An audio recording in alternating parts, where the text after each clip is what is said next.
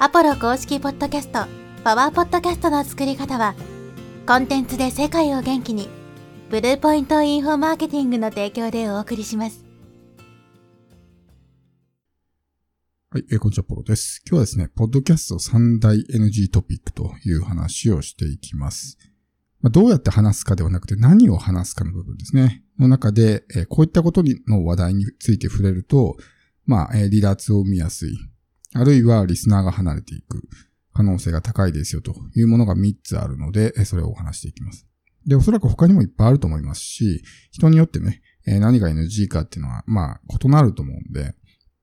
あくまでも僕の主観ですけど、いろんなね、そういう人の発信を見てきて感じたものですね。それを今から一つずつ説明していきます。まず一つ目ですけど、これはですね、天気の話です。まあ、こう、初心者の人というかね、どちらかというと、こう、年配の人、年配の男性とかにありがちなんですけど、まあ、ポッドキャストとか、まあ、Facebook ライブとかでね、まあ、始まる、その導入部分でいきなり天気の話をしてしまうみたいな。私の住んでいる、まあ、どこどこではね、昨日の夜から雨が降りまして、えー今日は朝からね、すごく冷え込んでいて、大変なんですよ。皆さんのとこどうですかみたいな話をね。えーまあ、そういう話から入る人がいるんですけど、まあ、正直ですね、天気の話って聞いてても面白くないんですよね。で、それが、ま、まだですね、まだ、例えばライブとかだったらわかるんですよ。今のリアルタイムの今の状況をね、説明するわけだから、まだ許されるというか、ね、えーいいとは思うんですけど、ポッドキャストって、ね、過去のエピソードも聞いたりするんですね。それこそ1年前とか2年前とかにアップしたエピソードを、ね、えー聞いてくれる人もいるわけなんで。だから、過去、自分のね、えー住んでいる場所で雨が降ったとか寒かったとかっていうのは、まあどうでもいいというかね、聞いててもしょうがないわけですね。で、得てして、天気の話っていうのは面白みがないので、いきなりその導入部分がね、まあ、サクッと終わらすならまだいいですよ。今日寒いですねぐらいで終わらすんだったらいいですけど、それがこうね、結構1分とか引っ張っちゃうと、もうなんか話つまんないなってなって。やっぱりこの話の導入部分が大事ですから。特にこう新規リスナーを獲得するっていうのはね、初めて聞く人ですよ。初めて聞く人はこの人ってどんなこと喋ってんだろうな、みたいな感じで、まあ、試しに聞いてくれてるわけですね。試しに聞いてくれてる人が最初の1分ぐらいでひたすら天気の話ばっかりされていたら、まあ面白くないってなる可能性は非常に高いわけですね。だから天気の話ってある意味しやすいと思うんですよ。昨日ね、えー気温がこれぐらいで雨が降ってとかね。まあそういう話をするだけなんでいいんですけど、ね、自分の住んでいるその地域が、えー暑かった寒かったとか雨が降ったとか晴れてたとかっていうのは正直どうでもいいわけですし、さらにそれが過去の話ならなおさらですね。昔そこが何月何日に雨が降ってたのかとか気温がどうだったのかっていうのは正直もうどうでもいいことになってしまうんで、この天気の話っていうのはね、避けた方がいいかなと思います。で、二つ目ですね。これはもう、えー誰にでも当てはまると思うんですけど、まあ自分語りというか、自分のプライベートばっかりを話をするということですね。ま雑談チャンネルであれば、もうそもそもそういうコンセプトなんで、まあそれは別にいいと思うんですけど、まあ、何かしらこう集客とかね、ビジネスにつなげていきたいと思っているような、えーチャンネルなのであればですね、できる限りこの自分のプライベートな話は避けるべきということですね。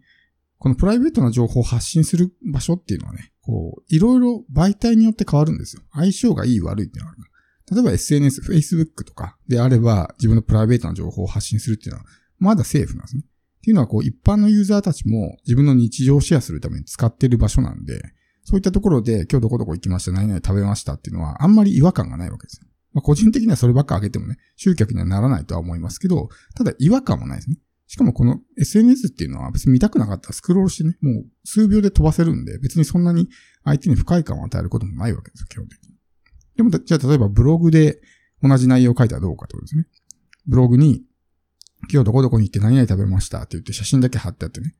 それ以上みたいな感じで、記事が終わってたら、何このクソ記事みたいな感じになると思うんですよね。だからやっぱりその最適な場所みたいなのがあるわけですよ。で、その中で、まあ、例えば SNS、まあ、特に Facebook なんかは、まあ、日常シェアする、プライベートをシェアするっていう点においてはすごく、まあ、やりやすい、相性がいいっていう、えー特徴がある反面ですね、ポッドキャストは最も相性が悪いんですね。ポッドキャストってのはずっと話を聞かないといけないので、つまんない話を延々と聞かされるっていうのは、やっぱり苦痛なんですね。で、こういうパブリックな場で自分の話をしても、ほとんどの人は興味ないですね。だから自分語りをしたらダメだとか、自己開示をしたらダメだとか、プライベートな話をしたらダメだっていうわけじゃなくて、誰に向けて発信をしてんですかってところが重要なわけですよ。例えば、すでに自分に興味のある人たちに対してであれば、むしろ自分の話はもっとした方がいいですね。もっと人間として好きになってもらう必要があるので、自己開示をしたりとかね。プライベートな話をすることによって、相手が興味を持って聞いてくれるからいいわけですよ。だからメルマガの読者とかに、そういうね、要するに内輪向けですよね。にそういう話をするのは全然 OK なんですけど、基本的にまあ、こう情報発信の媒体っていうのは、まあ、アウェイというか、パブリックの場で情報発信をしているので、見てる人の大半は自分のことを知らない、自分のことに興味がないっていう前提で話をしていかないといけないわけですね。そんな状況の中、どこの誰かもわかんない自分がですね、どこに行って何を食べたとかっていう話をね、延々と聞かされるっていうのはもう、苦痛以外の何者でもないわけですね。YouTube なら途中でストップできるかもしれないけども、ポッドキャストはね、ながら作業とかで聞いてる人も多いんで、運転中にわざわざ車止めてまでね、その音声を止めるなんてことはできないですね。まあ、ジョギング中とかわざわざ立ち止まってやんのもね、大変だしみたいな。何かしら作業してる、ね、えー、状態で聞いてる人が多いんで、ってなると、止めたくても止められない。ひたすら聞き続けないといけないってなると、もはやね、えー、ストレスでしかないみたいな。まあそういうような状況になってしまうので、この自分が発信するチャンネルがビジネスにね、えー、つなげていきたいというんであれば、全くしたらダメだっていうわけじゃないですけど、さらっと流すって感じですね。ちょこっと触れるみたいな。ぐらいだったらセーフなんですけど、その話を広げすぎないように気をつけないと、それをこう、ね、引っ張れば引っ張るほど相手にストレスを与えてしまうという形になるので、この自分語りっていうのはね、えー、やるときは非常に注意が必要です。で、三つ目ですけども、これは売り込みですね。売り込み。これもやっぱりさっきと同じ理由でね、売り込みって聞いてて面白くないじゃないですか。なんかそう宣伝とかセールスとかね、聞いてて面白いっていう人はね、まあほぼほぼいないと思うんで、それを一つのエピソードで延々とね、今回こういう商品作って、この商品はこういうところがおすすめで、こういうね、えー、とこがすごく良くて、とかね、こういう方にぜひ買っていただきたくて、えー、見どころはこういうところで、とかね、で、金額はいくらいくらで、で、えー、例えば先着何名様でとかね、そういう話ばっかりされても、まあほとんどの人は別に何かを買うつもりでポッドキャストを聞いてるわけではないので、なのでそういう話を聞いても興味ないし、まあ、得てしてそういう売り込みっていうのはね、面白くないから。ほとんどの場合、売り込まれたみたいなね、ネガティブな、まあ、印象を持たれてしまうケースが多いと。ということなので、宣伝をしたらダメなのではなく、こう、1エピソードで丸々、ね、えー、自分の商品とかサービスとかね、そういった話をするのは避けた方がいいってことです。面白くないから。で、なんなら売り込まれたっていう印象を与えるからですね。その、なんていうんですかね、こう、ギラギラ感が出るというか、そんなような感じが出るわけですね。必死だな、この人みたいな感じになるんで、それは別にその有料の商品を売るときだけじゃなくて、その無料のもの例えばメルマガやってんで登録してくださいみたいな、そういうものも、ね、ひたすらこうメルマガやってんで登録してくださいみたいなことを言ってたら、いや、なんかこの人すごいな、なんか、なんだろう、テイカーというかね、なんか奪われそうだなっていう印象を与えてしまう。基本的には価値提供の場なんで、ポッドキャストっていうのは、すぐにコンバージョンさせるためのプラットフォームじゃないんですね。何かそういう、いわゆるその DRM 的なことをやって、じゃあ今すぐ行動してね、今すぐ登録してください、今すぐ買ってくださいではなくて、まあ、長期的に関係を築いていくようなプラットフォーム。まあ、習慣的にこう相手がね、リスナーが聞いてくれるんで、少しずつ時間をかけながら、まあ関係構築をしていくような媒体なので、いわゆるそういう、まあコピーライティングとか DRM で使われているような手法っていうのは、むしろやらない方がいいんですね。あまりにもそういう強引なやり方をすると、相手が離れていく可能性が高いわけだ。だから基本的に価値を提供し続けるっていうスタンスでやっていけばいいんですけど、ある程度信頼が溜まってきたら相手の方から来るんですね。興味を示して他のプラットフォーム、自分の情報発信の媒体とかを見に来てくれたりとかね。あるいは相手の方からコンタクトを取ってきてくれたりとか。実際僕もそれで、ね、自分の、え、クライアント、コンサル性を獲得したこともありますし。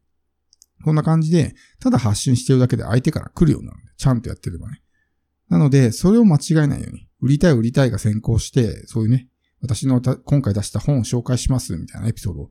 ずっとね、えー、例えば10分なら10分、1エピソード丸々喋っていたら、まあおそらくね、もう聞いてもしょうがないなって思われてしまうので、まあ、そのあたりは注意が必要かなと。やり方の問題なのね、さらっと触れるぐらいだったらいいですよ。今回こういう本出したんですけどね、みたいな感じでさらっとなんですで。で、本題はまた別にね、本題で喋るみたいな。それぐらいさりげない感じだと売り込み集も出ないんですけど、まあ露骨にやると売り込み集が出て、ユーザーが離れていってしまうので、まあそのあたりは注意が必要です。この3点ですね、僕は今まで聞いてきた中で、特に感じるポッドキャストで絶対に、えーまあ、触れるべきでないトピックになります。